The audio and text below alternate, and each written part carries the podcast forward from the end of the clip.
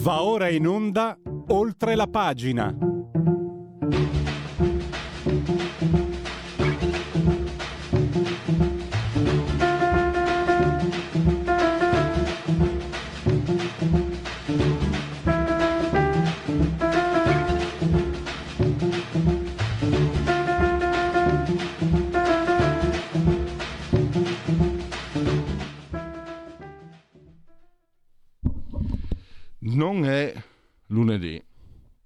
Ma inizia la settimana lavorativa e come sempre, come buona tradizione, eh, sono un po' in ritardo, ma abbiamo in collegamento Max del Papa. Vi ricordo il faro.it, eh, solo un istante.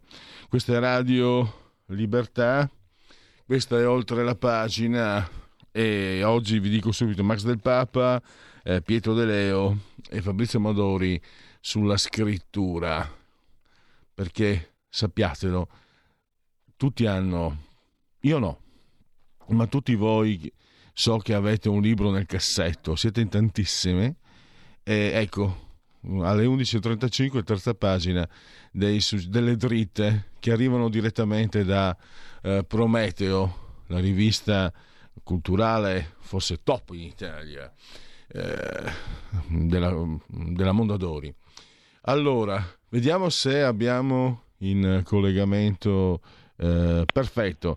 Allora, do il benvenuto come ogni inizio eh, settimana, anche se oggi è mercoledì, a Max del Papa. Ciao Max. Buongiorno, buongiorno a tutti. Max, non dico auguri perché ormai Vabbè, io mm, da tanti anni dico, se gli auguri eh, fossero tassabili ne avremmo molti di meno e molti di più ecco, sinceri. Sì, Max, infatti, infatti. e, e, poi uh, tra me e te comunque gli auguri sono eh, in, inclusi, inclusi sono, sono tra persone, insomma, almeno io nei tuoi confronti ho profondissima stima e quindi eh, sono, gli auguri sono, sono automatici. Incorporati, incorporati. incorporati. Ce li facciamo, ce li facciamo Max, con calma. Così. Esatto. Dimmi. Max, 2023 è stato per certi aspetti, eh, mi viene da dire, un, un, tuo anno, vale tutto, perché? Riepilogando, ho messo un po' insieme tutti i tuoi interventi, abbiamo gli studenti che sparano in faccia all'insegnante, prendono nove in condotta, le pesche dell'S lunga, le femministe che scendono in piazza a favore di Hamas, che le donne le ammazza, eh, e poi ecco, sì. le corna, ti ricordi? quando abbiamo giocato sulle parole, le corna della Torino bene, figuriamoci la Torino male. E poi, Mad- questa è la tua bellissima, Madonne che moltiplicano pizza, arrosti e bestemmie. Gli ambrogini d'oro ai giovani che hanno paura di fare 20 km in treno, bisogna dargli l'ambrogino d'oro. E poi purtroppo ci ha lasciato Luca Goldoni, in cambio è arrivato eh, Vannacci, non dico altro, mentre Mick Jagger a 80 anni sgambetta e sculetta che è un piacere. Insomma, e poi, e poi ovviamente abbiamo un Presidente della Repubblica che con uno scandalo grosso alle spalle come quello dell'Uriano impoverito viene, viene ossequiato da tutti, da, da, tutti gli italiani o quasi, non noi due, eh. e, e poi ovviamente i Pandori della Ferragni e ce ne sono tante altre. Volevo proprio chiederti... Proprio. Max, cos'è che ti ha colpito tra queste cose? Ce ne sono veramente tante. Da dove sì, si potrebbe cominciare? Eh, ma guarda, mi ha colpito... In realtà mi ha, mi ha colpito una serie di ricorrenze, cioè... Eh, partiamo dalla Ferragni, no?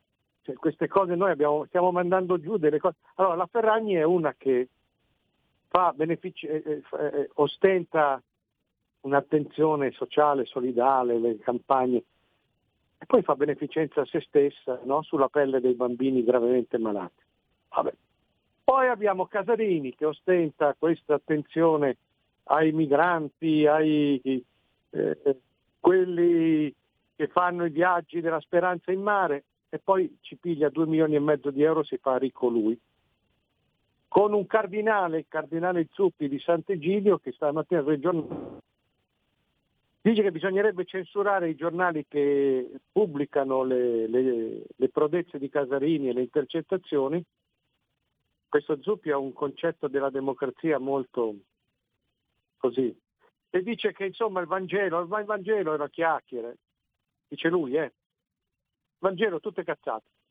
Invece i, i veri testi sacri sono i libri di Toni Negri. E vabbè, poi abbiamo Sucamoro che arriva in Parlamento sulle campagne per i neri come lui, diventa ricco e il, la, sua famiglia è un clan che praticamente ha messo in piedi una tratta di schiavi, la famiglia Sucamoro, stanno in galera, stanno agli arresti domiciliari, schiavi neri. Poi abbiamo Papagino che va in televisione e dice state attenti a come parlate, state attenti alle parole, non si può dire mia moglie e mia figlia, e poi vengono fuori dei tweet misteriosi, non smentiti, con questo qui che dice delle cose che sembrano uscite da un film con Rocco Siffredi. Poi abbiamo Panzeri, te lo ricordi Panzeri, quello del, quello del, del PD, del, del, dell'Europarlamento? Qatargate.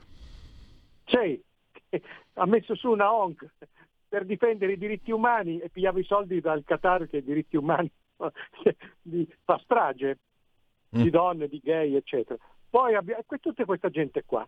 Allora, le cose sono una, una enorme ipocrisia, no? Cioè, questi facevano i soldi esattamente col cinismo, eh, fate quello che dico, non fate quello che faccio. Il fatto che abbiamo mandato giù tutto questo ed altro senza colpo ferire, cioè ormai, ma guarda che io torno sempre al punto, la Ferragni che, fa, che si prende 2 milioni e mezzo di euro in due campagne sociali, con in mezzo i bambini oncologici e i bambini autistici, ma guarda che è una cosa spaventosa, la gente ride, fa i meme su X, è una cosa che per me è è abissale, oppure non ci fa effetto. Il terzo punto di, di, di contatto è che, poi qui devo dire una cosa, eh, è che tutti questi personaggi, questi eroi, gravitano tutti nell'alone della, della, sinistra, del PD, sono tutti a vario titolo collegati, candidati, candidanti col PD. E io sto facendo qua, caro amico, un esperimento sociale, no? Io di solito non intervengo, su X mi sono messo a insultare i vari troll, quelli che arrivano e mi provocano, no? Mm. Quelli che ti dicono, ah, tu ti sei vaccinato, no, tu dai contro i vaccini, sei un Novax, devi morire. Io sai che ho un tumore, mm. ma ce l'ho perché mi sono vaccinato, no perché sono Novax. Allora io a questi qua gli insulto e gli dico aspettiamo il tuo turno, cose così. Mm. Lo faccio perché? Perché c- sto cercando di capire, per me è materiale proprio didattico, no? In funzione della, del mio lavoro. E alla fine ho capito una cosa, cioè se io me la prendo con determinate entità che sono Mattarella, il PD e Sant'Egidio, io vengo subito raggiunto da falangi armate di, di troll, mm. di provocatori. Quello che è misterioso e un po' inquietante è che a difendere, io posso capire il PD, vabbè, ma a difendere Mattarella o Sant'Egidio sono dei presunti tossici da centro sociale sui vent'anni, le facce che hanno, no? le, le, le, mm-hmm. le immagini. Ora, chi può pensare che un tossico, un fannullone da centro sociale dei vent'anni difende Mattarella o Sant'Egidio. Cioè, questa è gente che da, da una posizione squilibrata finché vuoi, ma di anarcoidi contro il capitale, contro lo Stato, contro la struttura, vanno a difendere un'intrapresa multinazionale come Sant'Egidio e per di più clericale. Allora evidentemente questi c'è, sono cose di Stato queste qua. È molto istruttivo, cioè che razza di apparato hanno questi dietro?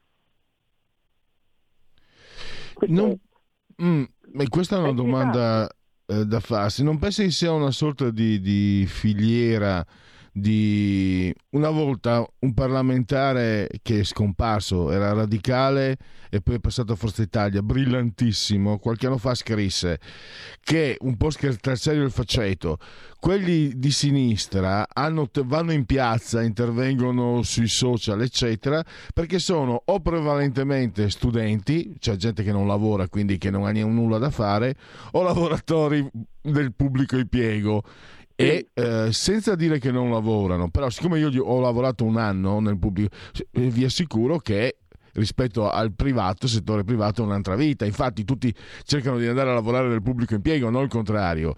E, cioè, non potrebbe essere anche uno di, dei fatto, un fattore perché se a destra, eh, faccio per dire genericamente, eh, indichiamo faccio per dire una, un aspetto critico, ti assicuro che per esempio anche pensando uh, come leghista, ti assicuro anche adesso, sono le, le 10.52, ti assicuro che la maggior parte dei leghisti in questo momento sta sgobbando, se invece penso a sinistra si stanno grattando. È, una, è, una, è un pensiero che lascia il tempo che trova, eh, ma è, gi- è, giusto per fare un'obiezione. Mm. No, io penso questo, penso che questi personaggi, queste entità abbiano investano loro o comunque le strutture istituzionali che agiscono per loro, investano fortemente in queste società di malaffare. Ci sono dei personaggi che su X, ex Twitter impazzano, sono dei piccoli mascalzoni, dei piccoli loschi che però si vantano di avere delle società di, con cui ecco, eh, disturbare, aggredire pers- de- de- determinati profili, eh, cioè vendono diciamo un po' come i Ferragnez che comprano i follower finti, no? Mm-hmm. Qui ci sono delle piccole delle società di, di, di, mascal- di malfattori che vendono troll. E vabbè, questo posso capire perché insomma i, i parassiti, gli intriganti ci sono, ma quello che mi è abbastanza eh, inquietante è che ci siano dei, dei, delle entità che siano partiti, vabbè, ma, ma anche evidentemente strutture di alto livello istituzionale o anche legate al clero che investono in questi qua perché non trovo un'altra spiegazione.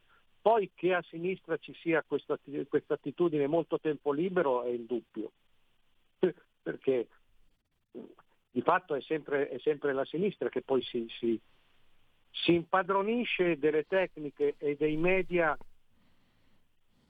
quelli della modernità, no? li accusano, li stigmatizzano, però poi vedi che sono sempre i primi a metterci il cappello. Tanto, eh, Max, scusa, in realtà poi le due cose si, si, possono accompagnare benissimo, perché adesso proprio il linguaggio libero, se cerco dei fancazzisti che facciano i guastatori è più facile sì. trovarli a, a, sinistra che a destra, o tra i 5 Stelle, quella gente lì, insomma. Guarda, guarda, Facebook, quello che ha fatto, Facebook eh, colpisce a senso unico solo a destra. Adesso Twitter è passato con, eh, è diventato X nelle mani di, di quell'altro pazzoide Elon Musk e quindi tutta la sinistra in odio, l'Unione Europea li vuole stroncare. Perché? Perché hanno perso un mezzo potentissimo di propaganda, di distorsione, di censura, perché noi abbiamo visto benissimo di cosa era capace Twitter negli anni della pandemia, negli anni dei vaccini che non sono passati mai, in collaborazione poi con le strutture di, di, di controllo anzitutto americane, cioè l'FBI, la CIA, eh, altre strutture, lo stesso Pentagono, è venuto fuori tutto lo schifo, però lì andava bene. Quando censuravano Trump censuravano quelli che avevano da dire qualcosa sull'efficacia dei vaccini, lì andava bene. Adesso non va più bene perché, ecco, quindi sì, questi sono fancazzisti, però sono anche feticisti di questa roba. E c'è certo. gente che ci guadagna. Max, al volo, l'ho, l'ho, fatto in tempo a leggere stamattina, prima pagina del foglio, Carmelo Caruso, riporta un'indiscrezione. Augusto Minzolini, che aveva una rubrica, credo la domenica, su Mediaset, in televisione, eh, e che otteneva dei, dei, buoni risultati, risultati sufficienti, eh, in linea, è stato rimosso riporto proprio quello che, che, ha scritto Caruso, che è uno che la sa lunga comunque. È stato rimosso, sarebbe stato, è stato rimosso per non essere in linea con i parametri giornalistici aziendali, cioè per, per non essere uno di quelli che interrompe continuamente i, l'interlocutore, gli interlocutori e li fa litigare tra di loro. E allora, considerazione, primo, Evidente, siccome non sono pazzi quelli di Mediaset, evidentemente questo modo di fare giornalismo uh, fa più ascolti, più pubblicità, più soldi. Secondo, allora è vero che alla gente gli piace la merda e se, se gli piace la merda tu devi dargli la merda.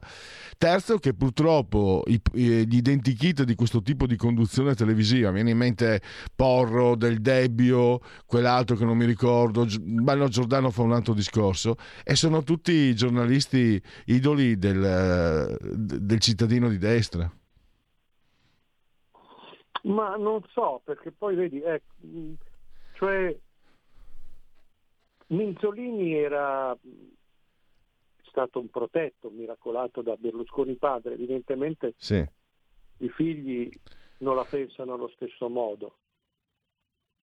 Eh, a me viene un altro tipo di perché per esempio Porro con cui io anche lavoro è, è estremamente eh, rispettoso, cioè chiama un sacco di gente di sinistra, li lascia abbondantemente parlare, non è uno che la butta sulla rissa assolutamente. Eh, no, no, anch'io intervi- adesso... Quello che invece mi viene da, da pensare è questo. Quali, le, quali, sarebbero le politiche aziendali di Mediaset?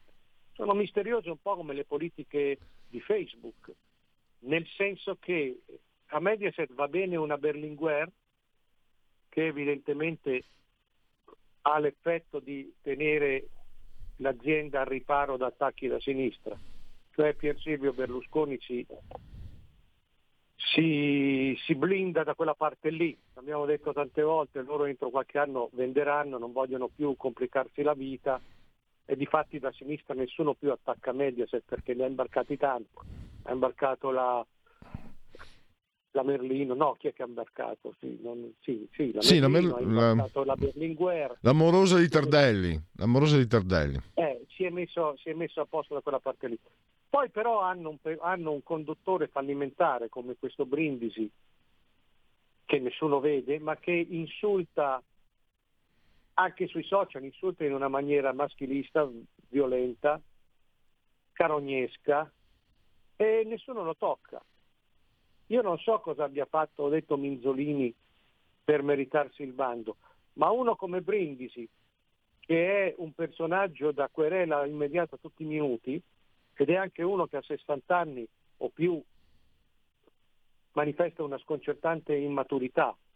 Ecco, questo, questo Brindisi è uno che è in combutta con, quelle, con quegli intriganti, con quei eh, manutengoli con quei cose di, di, di cui accennavo prima, no? legati a certi giri di troll, di cose. Come mai nessuno lo tocca? È anche uno che non fa un cazzo di ascolti. Quello mm. è abbastanza strano, sarebbe da spiegare. Cioè, uno che viola tutte le regole del giornalismo, che rimane lì, nonostante abbia degli ascolti molto inferiori a quelli di una Barbara D'Urso che è stata mandata via o a quelli di una Mirta Merlino che pure sono bassissimi. Ma dai, alla fine le televisioni sono un aspetto della politica, quindi tutto quello che si può pensare è vero. Anche eh, siamo in chiusura, eh, Max, eh, guarda, passava, eh, io mando in loop un po' di immagini passava la foto di, di, Mattarella e anche qui no? cioè vedere cioè, soprattutto Rai eh, te, lo, te lo raccont- la racconto spesso di questa inviata adesso non la vedo più ma a 70 metri dal Quirinale cominciava a parlare sottovoce. Si dice che il Quirinale. Ecco anche, anche questo mi manda fuori dai gangheri non ai pazzi è un brutto modo di dire ai pazzi fuori dai gangheri. Come si fa ad accettare il si dice pare Forse. Rumors, boatos dal Quirinale dicono che il presidente eh. sempre sia lodato. Come si fa a accettare? E poi essere quelli che ce l'hanno con le fake news e che loro fanno l'informazione, che hanno la schiena dritta, eccetera, e tu accetti uno status del genere? E addirittura Mattarella non lo puoi neanche più toccare, cioè, ma neanche no. nominare. Evidentemente fa paura. e... Paura. Per me, per me è il personaggio che molto presunto garante della, della democrazia e delle libertà degli italiani, è il personaggio che ha blindato un regime che ha cancellato le libertà democratiche degli italiani ed è uno che si è posto, ormai in dieci anni di mandato quasi, si è mm. posto sempre più come garante del, del ceto egemone a tutto, a tutto discapito della cittadinanza. È uno che quando parla cioè, le cose sono così perché le dico io, si parli di vaccini, di cambiamenti climatici, Certo. Lui non, non, non, ha mai suffragato una posizione con Max, dei dati di fatto, con delle posizioni scientifiche. Devo chiudere. Lui segue un'agenda e l'agenda è quello che dice lui e quello che dice lui è l'agenda e guai a chi parla. Per Max, devo... per me è responsabile del, del mio male. Devo chiudere, devo chiudere e buona una che hai detto, buonissima purtroppo, fa paura. Alfio Caruso, sì eh, che era della Gazzetta, poi si è dato, diventato uno storico anche di successo, ha scritto un libro sui Mattarella, sui legami tra la famiglia Mattarella, il fu Mattarella e la mafia, è sparito dalla circolazione. È ancora vivo, eh, ma è sparito dalla circolazione. E quindi quello che hai detto, sì, hai ragione, fa paura e fa pensare no, però. Non arrivo, non arrivo a, a questo genere di indagini, mi basta l'esercizio del mandato che mi sembra un mandato, cioè questo eh, eh, cerca di, di, di, difendere le prerogative del Parlamento e di ostacolare una riforma in senso presidenzialista, ma di fatto non c'è, non c'è potere più autocratico di questa presidenza. Certo. Lui si muove come un monarca e poi ostenta la difesa de, delle prerogative parlamentari. Dai, su, questa è un'altra delle grandi contraddizioni di, di, dei personaggi che, con cui abbiamo a che fare. Max del Papa, il faro.it. Grazie. Eh, non so se domani sarai col direttore in rassegna stampa, sicuramente eh, ti coopto per la prossima settimana. Grazie ancora e risentirci presto. A prestissimo. Un saluto a tutti. Ciao. Stai ascoltando Radio Libertà. La tua voce libera, senza filtri né censura. La tua radio.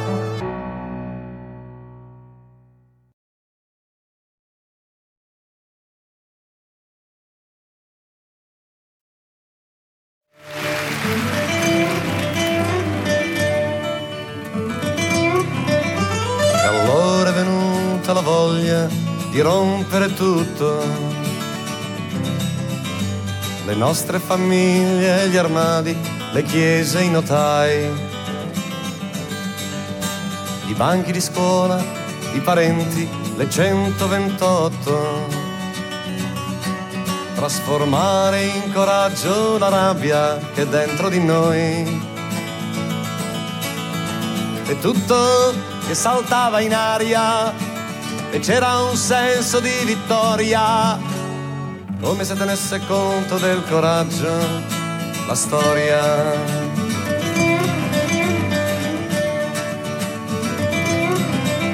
E allora è venuto il momento di organizzarsi, di avere una linea e di unirsi intorno a un'idea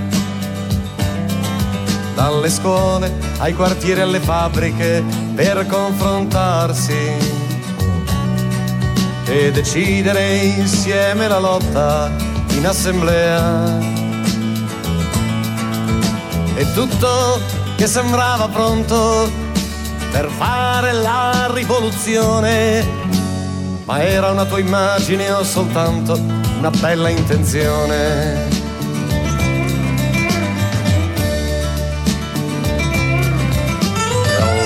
Venuto il periodo dei lunghi discorsi. Ripartire da zero e occuparsi un momento di noi. Affrontare la crisi, parlare, parlare, sfogarsi. e guardarsi di dentro per sapere chi sei. E c'era l'orgoglio di capire e poi la certezza di una svolta, come se capire la crisi voglia dire che la crisi è risolta. E allora ti torna la voglia di fare un'azione ma ti sfugge di mano e si invischia ogni gesto che fai. La sola certezza che resta è la tua confusione. Il vantaggio di avere coscienza di quello che sei. Ma il fatto di avere la coscienza che sei nella merda più totale è l'unica sostanziale differenza da un borghese normale. Siamo sentiti insicuri e stravolti, come reduci, laceri e stanchi, come inutili eroi.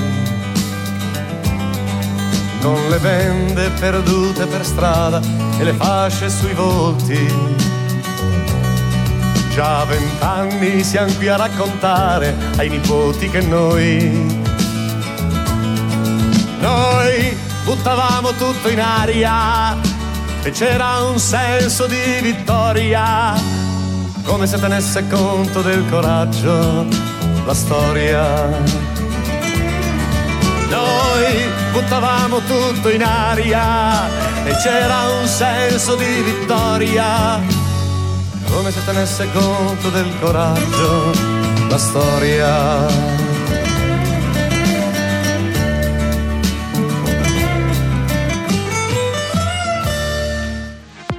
Per la tua pubblicità visita il sito radiolibertà.net. Eccoci qua, eccoci qua. Allora, stavo dando spiegazioni che devo a voi perché mm, al momento non riusciamo a metterci in contatto con il secondo ospite di oltre la pagina, eh, vale a dire Pietro De Leo. Eh, magari può essere un'abitudine un po' stantia se vogliamo, a me piaceva molto quando ero bambino eh, poi la trovavo stantia, adesso torna a piacermi, adesso che sto diventando vecchio. C'è un riepilogo, fine anno, un riepilogo. In realtà non è una cosa stantia, è un modo per fare una carrellata, per avere, per puntellare il, il, corso dei 12 mesi per avere una mappa anche, no? con, l'abbiamo avuta con Max del Papa e con Pietro De Leo, se riusciamo a averlo prima delle 11.30 speriamo appunto che ci sia vorremmo eh, dare un'occhiata più peculiarmente al mondo politico, che con Max non abbiamo trattato in secondo piano, e soprattutto eh, Pietro segue per il tempo, per libero, segue il centrodestra e quindi anche un bilancio. Mamma mia, scusate.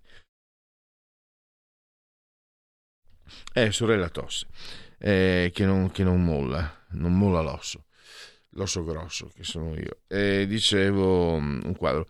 Allora, intanto noi andiamo avanti comunque, eh, perché poi mm, posso fare anch'io se non avremo... Eh, ho scritto una traccia e posso fare un riepilogo di come eh, di come è stato questo, questi 12 sono stati questi 12 mesi di governo di centrodestra e, mm, comunque nel, nell'intanto abbiamo, eh, abbiamo anche Segui la Lega, abbiamo eh, i sondaggi, abbiamo i convenevoli formulari. Aspetta, non ho sentito, abbiamo Pietro. Allora, eccolo qua, Pietro De Leo, libero, il tempo e eh, ai nostri microfoni. Ciao Pietro, grazie per essere qui con noi. Grazie, buongiorno e buone feste. Grazie Pietro. Allora, eh, io dicevo con te un po' un riepilogo sui 12 mesi politici e anche e soprattutto il focus sul governo di centrodestra. Io mi ricordo, ma sono anni che ci sentiamo, tu hai sempre auspicato che il centrodestra fosse capace di mantenersi, di proporsi nei confronti del, dell'elettore, mantenendo una forma di compattezza, mantenendo una, anche una riconosci- riconoscibilità.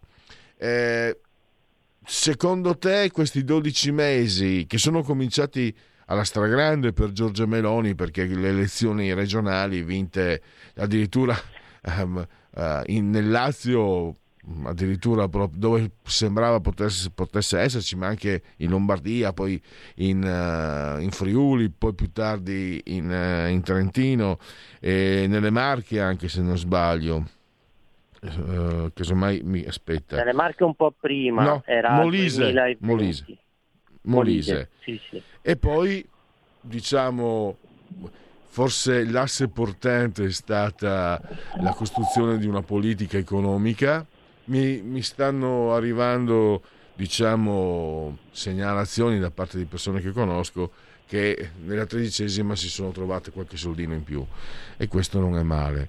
E, e poi abbiamo l'ultimo passaggio. La settimana scorsa faccio proprio un arco velocissimo ma adesso ti do subito la parola con uh, nelle ultime settimane la, l'approvazione del PNRR quindi addirittura con la quinta rata poi il patto di stabilità che eh, secondo, secondo, se uno legge le persone che non sono terze parti si accorge essere una buona una cosa positiva, un compromesso positivo per l'Italia e poi il MES madre di tutti i scandali la posizione fa il suo dovere, Giorgetti secondo loro doveva dimettersi, però Giorgetti è, quello, è, è il, l'attore principale della politica economica eh, de, di questo governo. E guarda caso ritorno all'inizio quando parlavo di quello che erano un po' le tue aspettative eh, quello che è stato scelto da questo governo in chiave economica ha sempre trovato, mi sembra, la massima adesione da parte delle quattro parti de, che lo compongono e quindi non so perché dovrebbe dimettersi dopo aver portato a termine la, la politica economica di un governo e anche il patto di stabilità eh, che è positivo. Insomma, un tuo bilancio, Pietro, a te la parola. Ma sì, è stato un anno con un'agenda molto molto complicata perché lo abbiamo visto su, dal punto di vista economico ci sono stati degli imprevisti, se consideriamo la, la, la ricaduta, ne dico una, della politica della BCE sui tassi eh, che ha tolto circa 15 miliardi di spazio di, di, di, di manovra nella politica economica italiana. Eh, però la reazione italiana è stata molto molto positiva.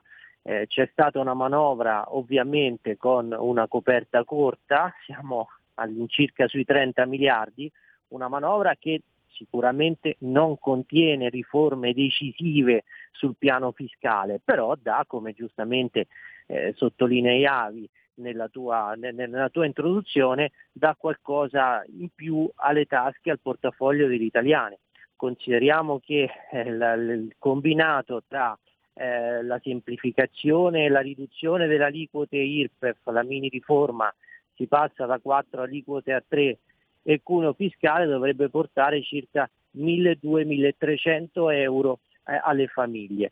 Eh, qualcosa va ancora fatto perché ad esempio eh, quelli che hanno attivato il super bonus sono eh, delle famiglie e delle imprese che si trovano con i cantieri a metà, a costoro una risposta va data, eh, però tutto sommato è stato un, un anno eh, in cui eh, c'è stata una reazione eh, sicuramente efficace ad un contesto economico e congiunturale molto molto difficile. Poi eh, citavi tu la, la, la, come ultimo punto in agenda il MES, eh, quella del MES è stata una scelta, una scelta che sicuramente, questo va detto, complicherà un po' nostro in, la nostra interlocuzione con l'Europa, però non in maniera tragica, tant'è che bastava sfogliare negli scorsi giorni i giornali stranieri, non è che ci fosse così tanto allarme sulla scelta italiana che non è stata percepita come una scelta di isolamento, al contrario della stampa di sinistra, e come ha fatto la stampa di sinistra nel nostro paese. Poi patto di stabilità poteva andare meglio, ma poteva anche andare molto molto peggio. È stata in parte frenata l'alleanza eh, frugale che partiva dalla Germania e si estendeva ai paesi del nord. Eh, sicuramente è stato un compromesso, compromesso non entusiasmante, ma neanche tragico eh, ci dà eh, un po' di ossigeno e ci dà ancora uno spazio per quanto piccolo per poter prendere le nostre decisioni. Certo, poi sull'Europa andrebbe fatto un discorso molto molto più ampio perché dobbiamo capire se l'attuale struttura, l'attuale divisione di compiti a livello istituzionale consente all'Europa di proseguire il suo cammino di integrazione, di affrontare le sfide enormi che si hanno di fronte. Secondo me non tanto, però questo poi è un altro discorso che c'entra solo in parte con l'Italia. Tra l'altro pensavo, eh, ti chiedo, allora è un bilancio uh, positivo, poi sul MES, anzi faccio subito un'osservazione sul MES, eh, sì. c'è stato qualche mal di pancia interno al centro-destra, soprattutto Forza Italia, e beh, io pensavo questo, per come la vedo io il MES è non so neanche se sia poi così positivo, così negativo, bisognerebbe sostanzialmente negativo, ma è un pozzo avvelenato lasciato lì dalla sinistra, secondo me, e forse il centrodestra doveva o prenderlo per tempo ed evitare di arrivare al, al confronto, al frontale con il voto, facile a dirsi poi, eh, perché comunque è qualcosa che è stato lasciato in eredità da tanto tempo, non facilmente risolvibile. Però magari dissimulare un po' di malcontento sarebbe stato preferibile, visto che, ripeto, è secondo me, aspetta, secondo me è, una, è, una, è, un pozzo avvelenato lasciato lì dalla sinistra, per come la vedo io, dalla sinistra italiana, che non a caso è stracolma di Legion d'Onore. Ma come mai tutti i politici di sinistra italiani hanno la Legion d'Onore che è la massima onorificenza francese? Punto di domanda. Prego Pietro. Ma guarda, quella del MES ci sarebbe stata un'altra via d'uscita, cioè quello di approvarlo con la clausola di salvaguardia, nel senso che tu ratifichi il trattato ma metti una clausola in base a cui serve una maggioranza rafforzata per poter accedere poi allo strumento. È stata fatta una scelta netta di dire di no al momento, magari poi aprendo ad una trattativa su una modifica successiva. Io mi auguro che però ci sia poi, dopo aver detto no da parte dell'Italia, un atteggiamento costruttivo per modificarlo e riformarlo ulteriormente in maniera più democratica, perché ad esempio tu citavi giustamente la scelta di Forza Italia. Eh, Forza Italia si è astenuta perché eh, eh, e non ha votato a favore perché aveva delle perplessità su questo strumento, perplessità dovute al fatto che è completamente sganciato rispetto al controllo del Parlamento europeo. E questo è un argomento, eh, si tratta di un organismo eh, sciolto rispetto alle istituzioni che però ha delle, eh, ha, ha delle caratteristiche e delle prerogative che gli consentono di intervenire sulla politica economica dei paesi che poi accedono, al, accedono al, alla solidarietà. Eh, beh, eh, insomma, si tratta di un'anomalia bella e buona. Ora parlarne non è un tabù, eh, aver votato contro la ratifica in un momento in cui noi abbiamo delle, eh, eh, degli, de, dei dossier sul tavolo molto complicati, dai balneari fino stesso, alla stessa trattativa sul piano di rientro che poi andrà fatta i, i prossimi mesi nel 2024, sicuramente non ci facilita le cose però poi ecco, sta alla politica, sta alla capacità politica e all'atteggiamento propositivo dell'Italia che questo governo ha sempre dimostrato, riuscire a, eh, riuscire a compensare questa situazione. Eh, Pietro, ti chiedo mm, un passo indietro rispetto alla questione strettamente politica. Eh, la questione mediatica, l'immagine di questo governo tra Pash, busti del Duce e altre cose, treni interrotti, eccetera, ma una Giorgia Meloni che eh, io ho l'impressione venga generalmente percepita come la ragazza della, della, porta accanto, quella che è simpatica, quella che se hai bisogno del sale ti dà il sale, insomma mi sembra che abbia creato un clima di familiarità con l'opinione pubblica a dispetto di quello che a sinistra dicono. Sai perché te lo dico? Anche di riflesso, Litote mi sembra si chiami come, come pensiero. Vedo che fanno fatica ad attaccarla. Eh, ci hanno provato, ma alla fine attaccano magari il cognato, questo, queste situazioni che possono essere giustamente anche attaccabili. Per me interrompere un treno non si fa, è la maniera più assoluta. Ma dico, lei Mm, ti ricordi, lo sai benissimo, gli attacchi ad personam, addirittura il body shaming, eh, non si chiamava così allora su Berlusconi. Ma come? Non posso, io non posso dire niente, voi potete dire le peggio cose di Berlusconi sulle orecchie grandi, sulla statura non escelsa, eccetera, eccetera. Eh, lo, perché probabilmente anche perché c'era un ritorno da parte di una parte dell'opinione pubblica. Su Meloni dico, te lo chiedo, credo non ci sia questo ritorno, cioè credo che sia riuscita a, a promuovere in, nella maniera ottimale la propria, la propria immagine. Ho questa impressione. Eh sì, la sinistra fa quello che ha sempre fatto, cioè moralismo, eh, doppia morale, eh, attacchi a livello personale eh, e poi si ritrova con una totale assenza di programma. Io cito sempre l'esempio inglese perché eh, Keir Starmer, che è un leader, leader dei laburisti oggi come oggi, eh, sta avendo una grande impennata nei sondaggi perché parla di politiche industriali, parla di eh, necessità di riportare in Gran Bretagna le produzioni che erano state eh, delocalizzate.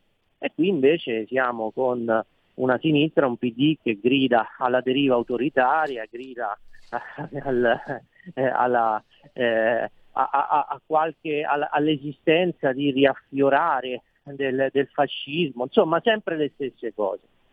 Dall'altra parte c'è un centrodestra vitale, sicuramente come hai detto tu, eh, Giorgia Meloni ha eh, eh, saputo eh, interpretare in maniera molto efficace la chiave con cui confrontarsi con il Paese, però c'è un dato secondo me che va sottolineato e che bisogna stare attenti a non spaccarlo il paese, nel senso che mentre la politica, come è normale che sia, è polarizzata, bisogna stare attenti a non polarizzare il paese, a non polarizzare la società. La società in questo momento ha bisogno di essere unita il più possibile. Ricordiamo l'esempio, il grande esempio di Silvio Berlusconi a Onna nel 2009, il 25 aprile 2009, quando alla presenza di una politica molto spaccata, molto polarizzata, lui fece un discorso che unì il paese, eh, mettendo completamente all'angolo la sinistra. Ecco, bisogna utilizzare quel tipo di logica, secondo me, cioè mentre ovviamente è impossibile unire il quadro politico, ma lo si può fare a livello di società e questo risulta eh, incontra le condizioni più favorevoli oggi nel momento in cui tu hai una sinistra debole, un sindacato spaccato e una parte del sindacato che gioca da partito politico. Quindi o, o adesso o mai più, insomma. Allora, una curiosità che mi è sorta mentre ti stavo ascoltando. Sì. Deve dire uh, Giorgia Meloni, deve fare quella famosa dichiarazione di antifascismo che tanti le chiedono o sarebbe una, un segnale di debolezza, una concessione inutile e gratuita e sarebbe meglio cercare di unire il paese seguendo altre tracce? O sarebbe un gesto di buona volontà che disarmerebbe eh, le, le, le, residuali polemiche, perché insomma alla fine lo si è visto, l'olio di, ra- di ricino non è d'ordinanza, il saluto romano non è arrivato, eh, in, in, Rai comanda Lusi Grai fa quel cazzo che vuole, ops ho detto la parolaccia, eh, i giornali contro il governo escono regolarmente in edicola, se vendono di meno perché sono scritti male sono cavoli loro eh, quindi alla fine l'ondata nera, il fascismo non è arrivato, eh, pertanto possono anche scendere in piazza le femministe a favore di Hamas che le donne le uccide, va bene così, sono, sono prove di, di, quello che sono. Cioè, mh, mm, voglio dire, ecco questo, mh, mm, eh, cioè il fatto se può essere utile o, o dannoso un, uh, un, passo come quello che ti ho detto da parte di Giorgia Meloni. Ma guarda, questo non spetta a me dirlo perché comunque riguarda la coscienza e le scelte di ognuno. Eh, fa certo chiedere una, una dichiarazione, un certificato, tra virgolette, autoprodotto di antifascismo, una persona che è nata nel 70, credo sia nel 77 o nel 76, francamente mi pare surreale, ma non mi riferisco a te ovviamente, mi riferisco alla sinistra. Piuttosto potrebbe esserci un'altra chiave, cioè quella della libertà. Oggi c'è una grande, c'è una grande esigenza di libertà che torna in maniera attuale, ci sono dei regimi eh, più o meno a, a, diversa caratura ideologica, pensiamo da Putin fino ai, ai comunisti cinesi, ai comunisti in Venezuela, i comunisti in Corea del Nord, eh, il fondamentalismo sciita in Iran. Questi regimi puntano sulla disarticolazione delle società occidentali. E quindi c'è la chiave di lettura da utilizzare che è quella della libertà, una libertà che si pone in maniera molto molto forte, c'è il tema anche di ricostruire le proposte politiche secondo valori e non secondo i numeri che si fanno sui social, eh, la, dalla libertà alla solidarietà verso chi è rimasto indietro, l'iniziativa privata, eh, la struttura educativa e quindi sono queste, secondo me, le chiavi su cui eh, si può costruire un racconto politico. Parlare di antifascismo significherebbe guardare indietro, guardare al Novecento. Il Novecento ovviamente ci serve, utilissimo, ma come base per proiettarci nelle sfide difficilissime che abbiamo di fronte, non per rimanere eh, infangati, eh, impantanati in un dibattito senza fine e che va avanti certo. da 60 anni. La chiave secondo me è quella della libertà. Um, ci tengo a chiarire che anch'io penso che bisogna avere grossi, grossi, grossi problemi o essere dei meliflui falsi e ipocriti a chiedere a una donna nata nel 1977 la dichiarazione di antifascismo. Era, la penso come te, ma volevo capire da te se poteva, una concessione poteva avere un ritorno. Eh, secondo io, io ti do completamente ragione comunque. E, ma, ma, ma lo... faccio, aggiungo un'altra cosa, ma loro la fanno la, la, la, la, presa di distanza sul comunismo che è ancora attuale. A me non sembra di aver, da, dalla Schlein e compagnia non mi sembra di averne mai sentite, poi forse l'ho, l'ho persa io, ma non credo. No, anzi, basta vedere i, i, residui di, di certo ideologismo sono quelli del, dell'ambientalismo che, che si... Beh, il caso Cospito, il caso Cospito, i parlamentari del PD sono andati a trovare un farabuto, uno che per poco non provocava una strage e lo scandalo è, è, si è riversato perché l'hanno gestita malissimo, se posso dirlo, sui parlamentari di Fratelli d'Italia che hanno denunciato il caso. Cioè invece di, essere, di prendere i parlamentari del PD, che, sono, che tra l'altro poi sono anche andati a, veramente a fare l'inchino ai boss della mafia, invece di creare uno scandalo mostruoso. Io non posso accettare che gente eletta e pagata con, poi con i miei soldi vada a ossequiare un, una, un, personaggio che voleva uccidere dei ragazzi, quelli dell'Accademia di Cuneo. Stava per uccidere dei ragazzi quello lì. Quello lì deve essere deve essere indicato come il peggio del peggio del peggio e loro sono andati a baciargli il culo.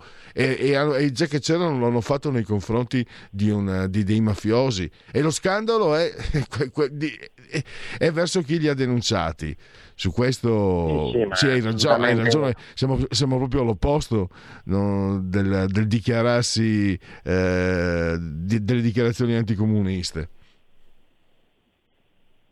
sì, sì, ma assolutamente vero, ma eh, ritorniamo al discorso iniziale, cioè che questi signori ricadono sempre nella doppia morale, sempre pronti a fare i certificati di democrazia sulle spalle degli altri, poi su loro stessi invece non si rendono neanche conto di quello che fanno. Certo. Devo chiudere, ti ringrazio, grazie a Pietro De Leo, lo leggiamo tutti i giorni sul libro, sul tempo. Grazie Pietro, risentirci presto. Grazie a voi, alla prossima. Stai ascoltando Radio Libertà. La tua voce libera, senza filtri né censura. La tua radio.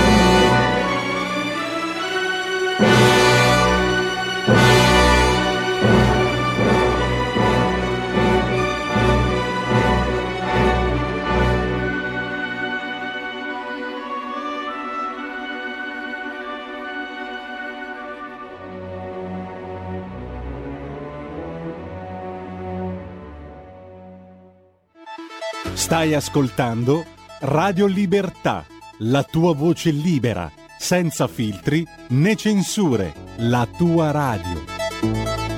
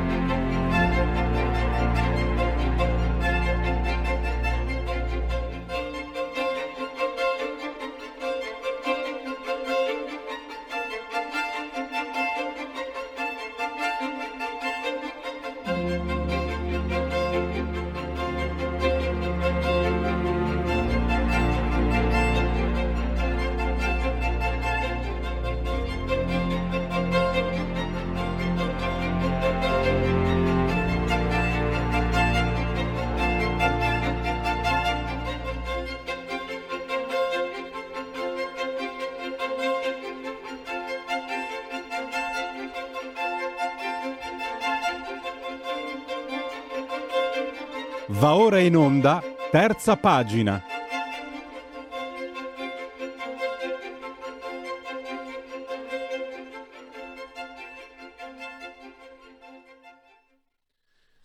Oltre la pagina con Fabrizio Amadori, saggista, e ricordiamo anche mm, il suo blog.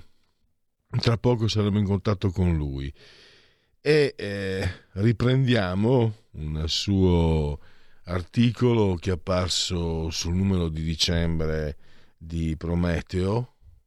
Non saprò mai.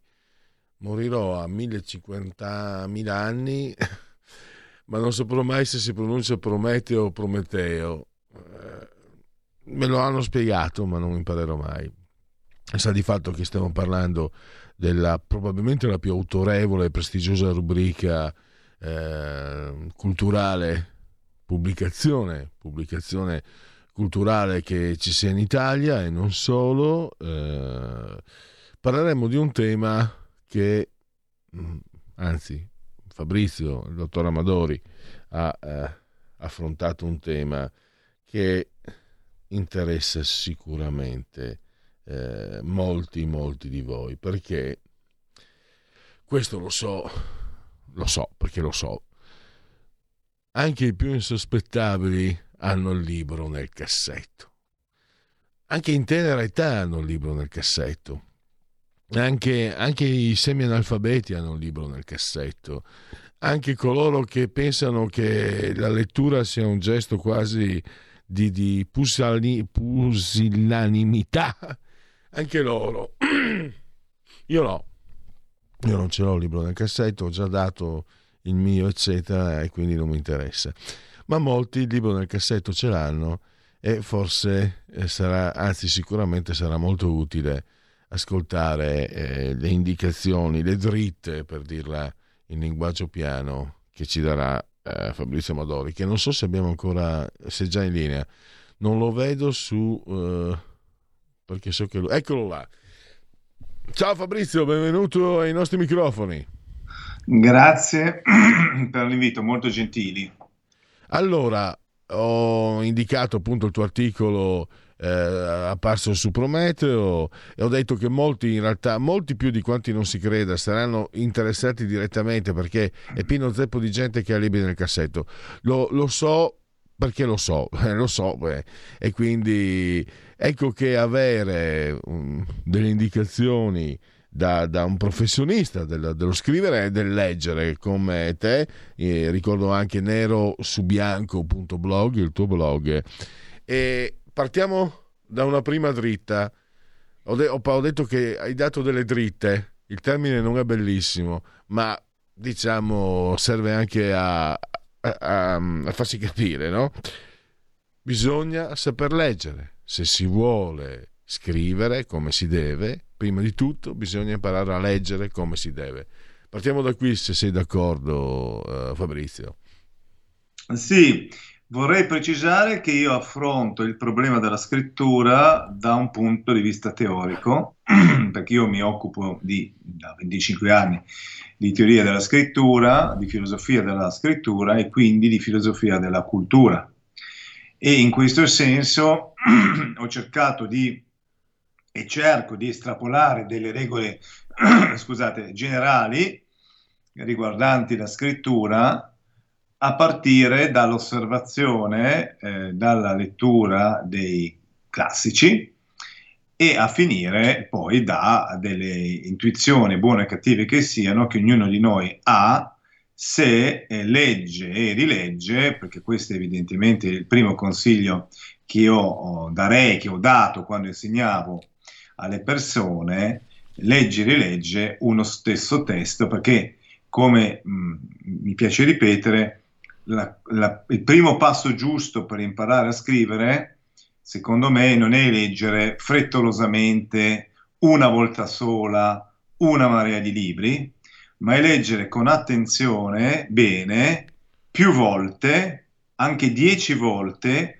un unico libro, preferibilmente di alto livello. Poi ovviamente il discorso dell'alto livello è un discorso complesso ehm, che si può riportare al modo in cui l'uo- l'uomo oh, pensa, parla, eh, diciamo il fatto che l- il nostro pensiero non sia, come, come molti sanno, eh, completamente razionale, tutt'altro, il fatto che sia difficile eh, fare un discorso eh, coerente sul modo in cui eh, coerente e completo sul modo in cui le persone pensano, sul modo in cui le persone quindi anche creano e attenzione non soltanto nell'ambito della scrittura eh, o nell'ambito delle materie umanistiche, ma addirittura delle te- materie scientifiche. E io quindi direi a scendere c'è tutto un discorso di razionalità che è molto difficile e complicato affrontare. Detto questo, esistono comunque parrebbe delle regole queste regole, eh, alcune si potrebbero anche eh, interpretare come universali, anche se questo ovviamente porta a dei problemi, altre no, legate a, a certe epoche. Io adesso sto riflettendo proprio in questi giorni su um, questo tema partendo da un saggio che per me è stato fondamentale, e cioè Filosofia della composizione di Edgar Allan Poe, che nell'articolo che tu hai citato, uscito di recente su Prometeo non, non, non, è citato, sono citati altri autori, eh, a partire da, da, Aristotele per parlare di regole generali universali, in quel caso legate alla tragedia, però insomma alla fine si possono fare delle riflessioni e certamente le riflessioni non fanno male, soprattutto se vengono accompagnate, quelle, pre- quelle personali intendo dire, da quelle svolte da autori di altissimo livello che hanno avuto un grande successo, attenzione, non soltanto nella propria epoca, per poi essere dimenticati in quelle successive, è pieno un elenco telefonico di questi signori o di queste signore, ma di quelli che hanno mostrato di averci capito qualcosa, evidentemente, perché le loro opere continuano a interessare uh, col passare dei secoli. Quindi anche queste sono riflessioni che bisogna fare, però attenzione, sono riflessioni complicatissime, su cui si sono spaccati la testa filosofi di fama mondiale, c'è tutto un discorso anche di tipo ermeneutico che è inutile qui stare a, neanche eh, a toccare, figuriamoci a, ad aprire in grande stile, però insomma è evidente che la questione della scrittura, della lettura, eh, non è una questione semplice da affrontare. Quello che posso dire è che nel mio arti- articolo uscito su Prometeo ho cercato di dare delle suggestioni, di procurare queste suggestioni per dire questo, questo è l'obiettivo dell'articolo, attenzione perché la questione della scrittura e quindi preliminarmente della lettura è un po' più complessa di quella che solitamente si pensa. E già il fatto che si parta con questa consapevolezza, già questo può aiutare una persona che intende scrivere a farlo in maniera consapevole, ripeto, partendo col piede giusto e magari, chissà, eh, capendo che oltre eh, ad una parte razionale che va coltivata, esiste una parte irrazionale che, eh, eh tra virgolette, fa, fammi mh, dire questo paradosso, va coltivata a propria volta, perché c'è anche il discorso di una irrazionalità guidata. Questo fa parte un po' del pensiero che mi, mi, mi preme esprimere, che esprimerò anche in articoli nel futuro, che sono già pronti, però insomma è un discorso che mi entusiasma, che mi prende, ma che poi va anche messo a terra bene, perché sennò poi diventa molto complesso Fabrizio, e anche confuso. Ti, ti interrompo. Eh, saper leggere significa anche leggere come studiare, studiare eh, quello che si legge o eh, individuare dei meccanismi. Cioè, voglio capire, eh, tu hai, tu hai, dato delle indicazioni precise, no? eh, individuare un libro possibilmente di valore e leggerlo anche più volte se necessario. Ma per esempio, sì. se io leggo in modo disinvolto per il piacere della lettura eh, e leggo spesso quella, quell'attitudine, quell'esercizio quasi, no? come fosse un esercizio ginico, la mente, la testa, il cervello si allena, non può comunque in qualche modo essermi d'aiuto o devo stare attento all'approccio, devo stare più attento all'approccio se voglio poi scrivere? Beh, guarda, è un po' la questione della camminata. Se uno lo fa per svago o se uno lo fa per allenarsi. Sappiamo che c'è un, almeno sappiamo, anche lì eh, sappiamo tra virgolette, che c'è un limite sotto il quale, di velocità, sotto il quale la camminata non fa bene come lo farebbe con un passo eh, più svelto. Allo stesso modo, eh, quando uno legge, deve, come dire, eh, mettersi nella eh, situazione di farlo per questo o quell'altro scopo, come dicevi tu.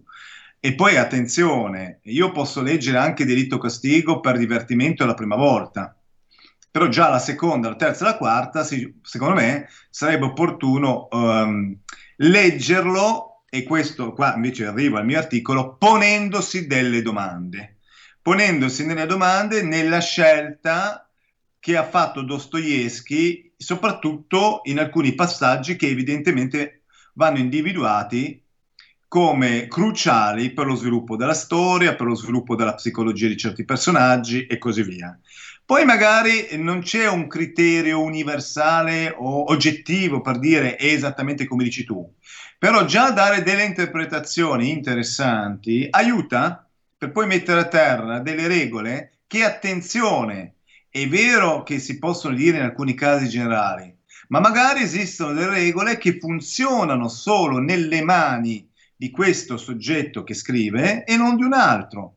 Ed è qua che sta la bellezza della creatività, eh, che però ovviamente deve avere un fondamento razionale, come dicevo.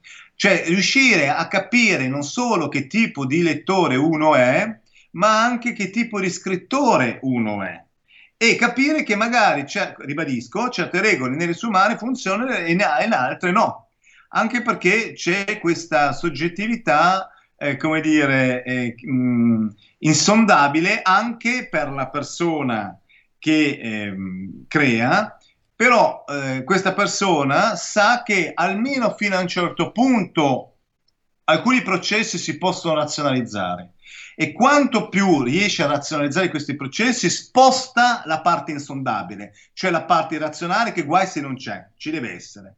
Però eh, diciamo lasciare tutto all'irrazionalità solitamente non sortisce di buoni effetti. Ti chiedo eh, anche riprendendo sempre il tuo articolo tu citi degli autori o dei riferimenti importanti, Elias Canetti eh, che dice di confrontare, suggerisce di confrontare il proprio diario, eh, mi ha colpito anche beh, Hemingway che non poteva essere altrimenti, eh, dovete scrivere una frase vera, no? scrivete la frase più vera che conoscete. Poi anche Steinbeck che pensa anche al lettore, no? lui che dice appunto eh, che lui immagina un lettore, vero o immaginario non ha importanza e pensa di scrivere solo per questa persona. E qui arriviamo, caro mio Fabrizio, caro mio dottor Amadori, tu in questo editoriale, in questo articolo, hai messo in mano un'arma pericolosissima ai potenziali scrittori. Ah, hai beh. dato loro una dritta eh, straordinaria che però bisogna maneggiare con cura. Una cosa anche che abbiamo, abbiamo citato un po', una cosa che abbiamo davanti agli occhi, ma che in realtà non, eh, non sembra poi così evidente. E tu hai un grande merito di avercela evidente. Mi No, incuriosisce. io- eh, io non voglio, non voglio fare lo scrittore, quindi non, non mi riguarda, ma è molto interessante. Lo scrittore viene sempre creduto dal lettore e questo è un trucco, un segreto fondamentale. Sì, ehm, ne parlava già eh, Bertrand eh, Russell, eh, la ricerca in- in- del famoso, del famigerato è così. Cioè noi abbiamo un parametro, tra virgolette, psicologico, perché questo ovviamente il mio è un approccio seguendo il grande modello di, di Poe di tipo psicologico, no? O psicologista direbbe qualcuno.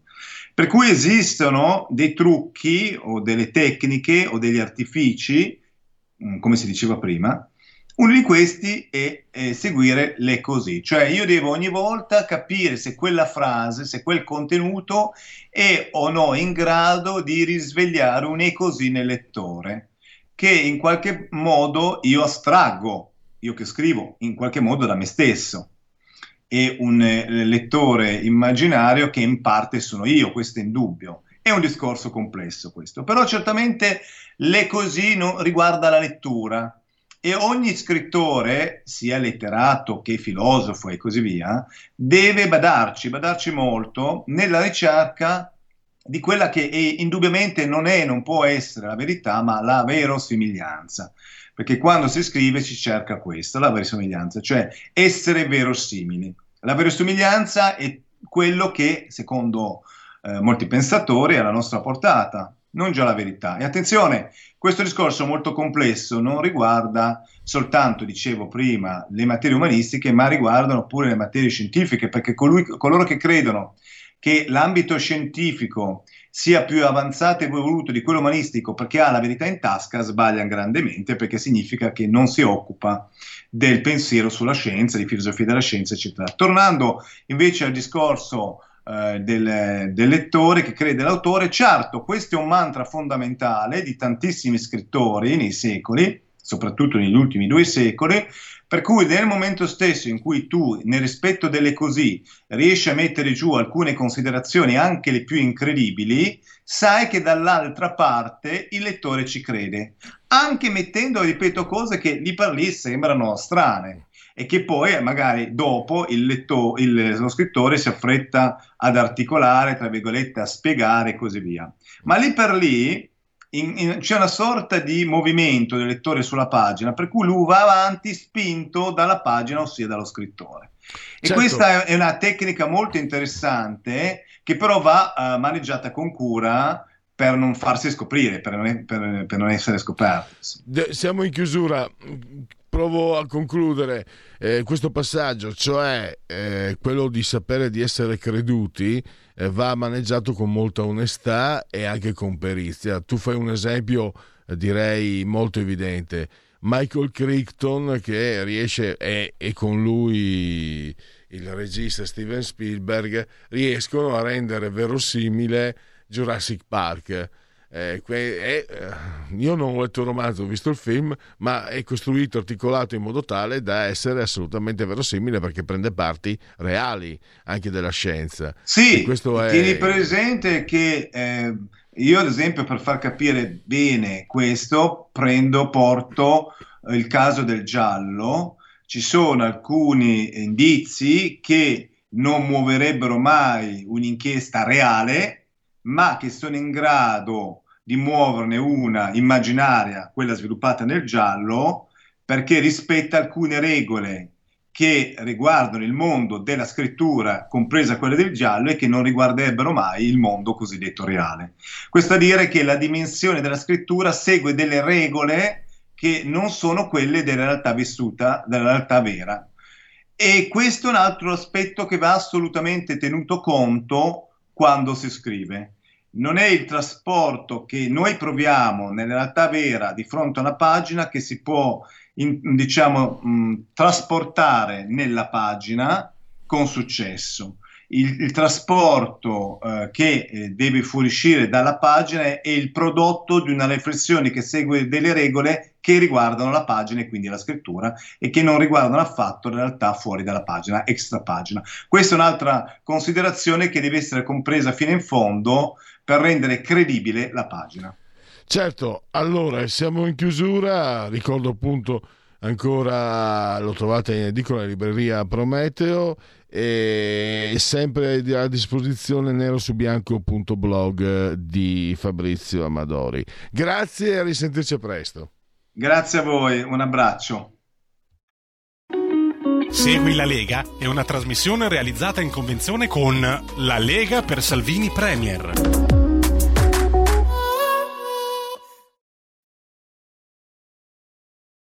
It, eh, scritto legaonlinea.it, molte cose si possono fare da su questo sito.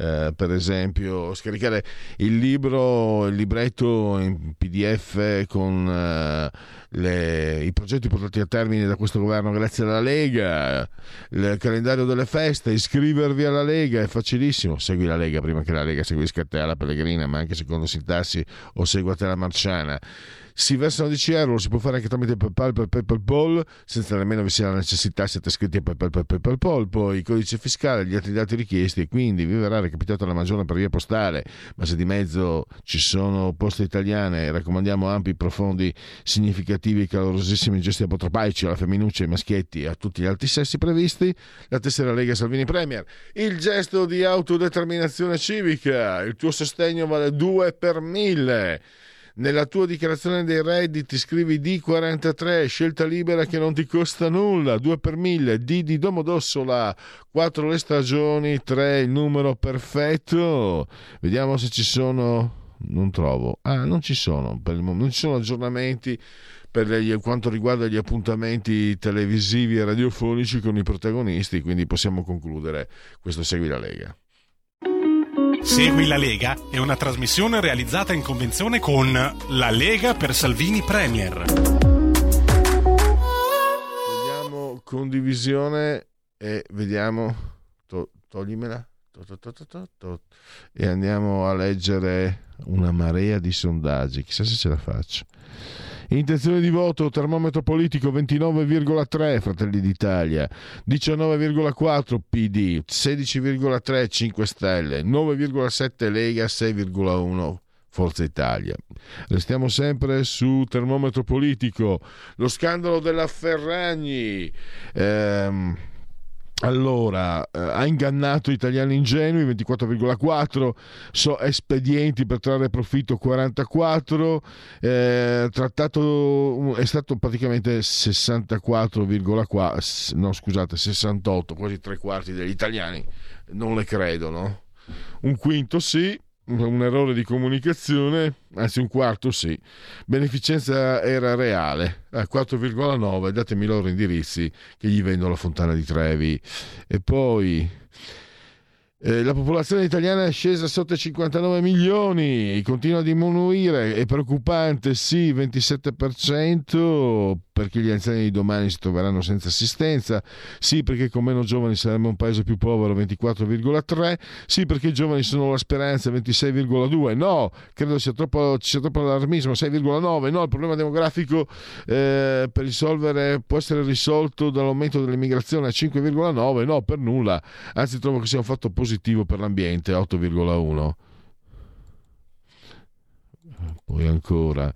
Eh, i test, le competenze dei quindicenni a livello mondiale sono molto peggiorate dal 2009 in poi, causa della chiusura delle scuole durante la pandemia 7,1, eh, causa della minore attenzione dei governi all'istruzione 27, causa dell'eccessivo lassismo di scuola 40,7 di scuole e famiglie, causa della presenza di immigrati che trascinano verso il basso il livello delle classi 6,2, problema di valori complessivo 12,9, basta guardare TikTok, non credo questi test 4%.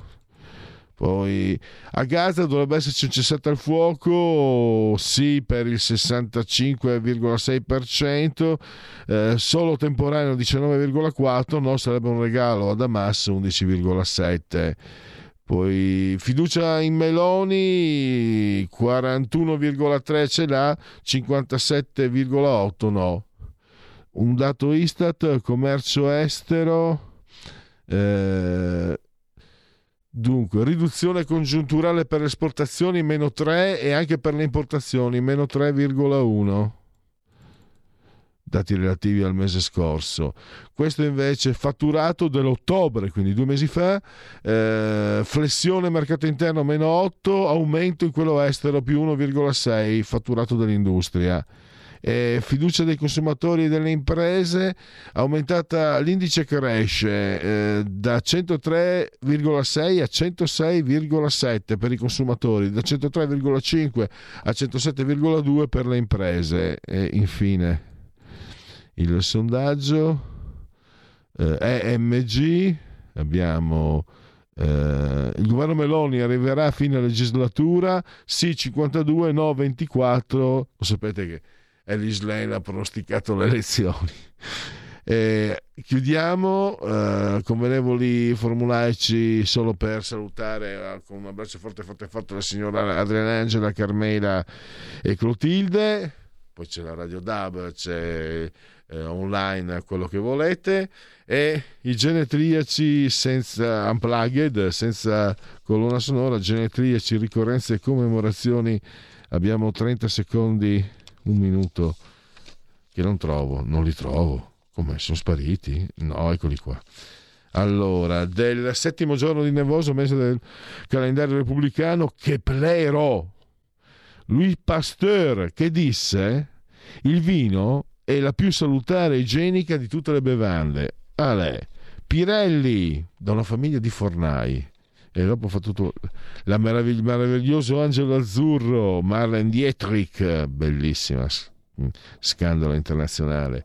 Lo scrittore Giuseppe Berto da Mogliano Veneto, un neoromantico. Ferdinando Tacconi, un grande disegnatore, grande stile, eh, disegnatore di fumetti milanese. Michel Piccoli, che assomiglia molto a Osvaldo Bagnoli, e lui è morto comunque Michel Piccoli da qualche anno, grande attore francese, di origini ticinesi. Giovanni Romanini, eh, anche lui autore di fumetti, Felsineo come Magnus Raviola per, con il quale lavorava, Emilia Bossi, Mili Moratti, evidentemente Emilia era troppo volgare, Bossi poi il nome della Lega, Mili Moratti, la moglie di Massimo Moratti, più volte candidata e anche in consiglio comunale con l'estrema sinistra. E eh, nell'occhio del ciclone, però il suo Cyrano è indimenticabile, così come la sua presenza in Novecento di Bertolucci e in tanti altri film. Un gigante, un gigante, un gigante, Gérard Depardieu. Lo amo in modo, eh, senza, senza condizioni, in modo incondizionato. Roberto Bettega, la squadra era sbagliata, ma lui era un vero fuoriclasse, e Novella Calligaris, eh, che ha vinto più o meno come la Pellegrini, però Pellegrini la diva, Novella Calligaris che è veneta, padovana e anche una bella ragazza, anche se adesso ha fatto 70, 69 anni, eh, no, mm, è stata anche la prima italiana insomma a, a emergere. Eh, i segreti della comunicazione. 12.01 grazie al, a Federico il Grande assiso e Federico Alessandro il Grande e ce l'ho ormai mi resterà per sempre. Alessandro il Grande assiso sul turno di comando della regia tecnica veramente veramente veramente grazie ad Alessandro e grazie a tutti voi per aver scelto anche oggi Radio Libertà. Miau. Avete ascoltato oltre la pagina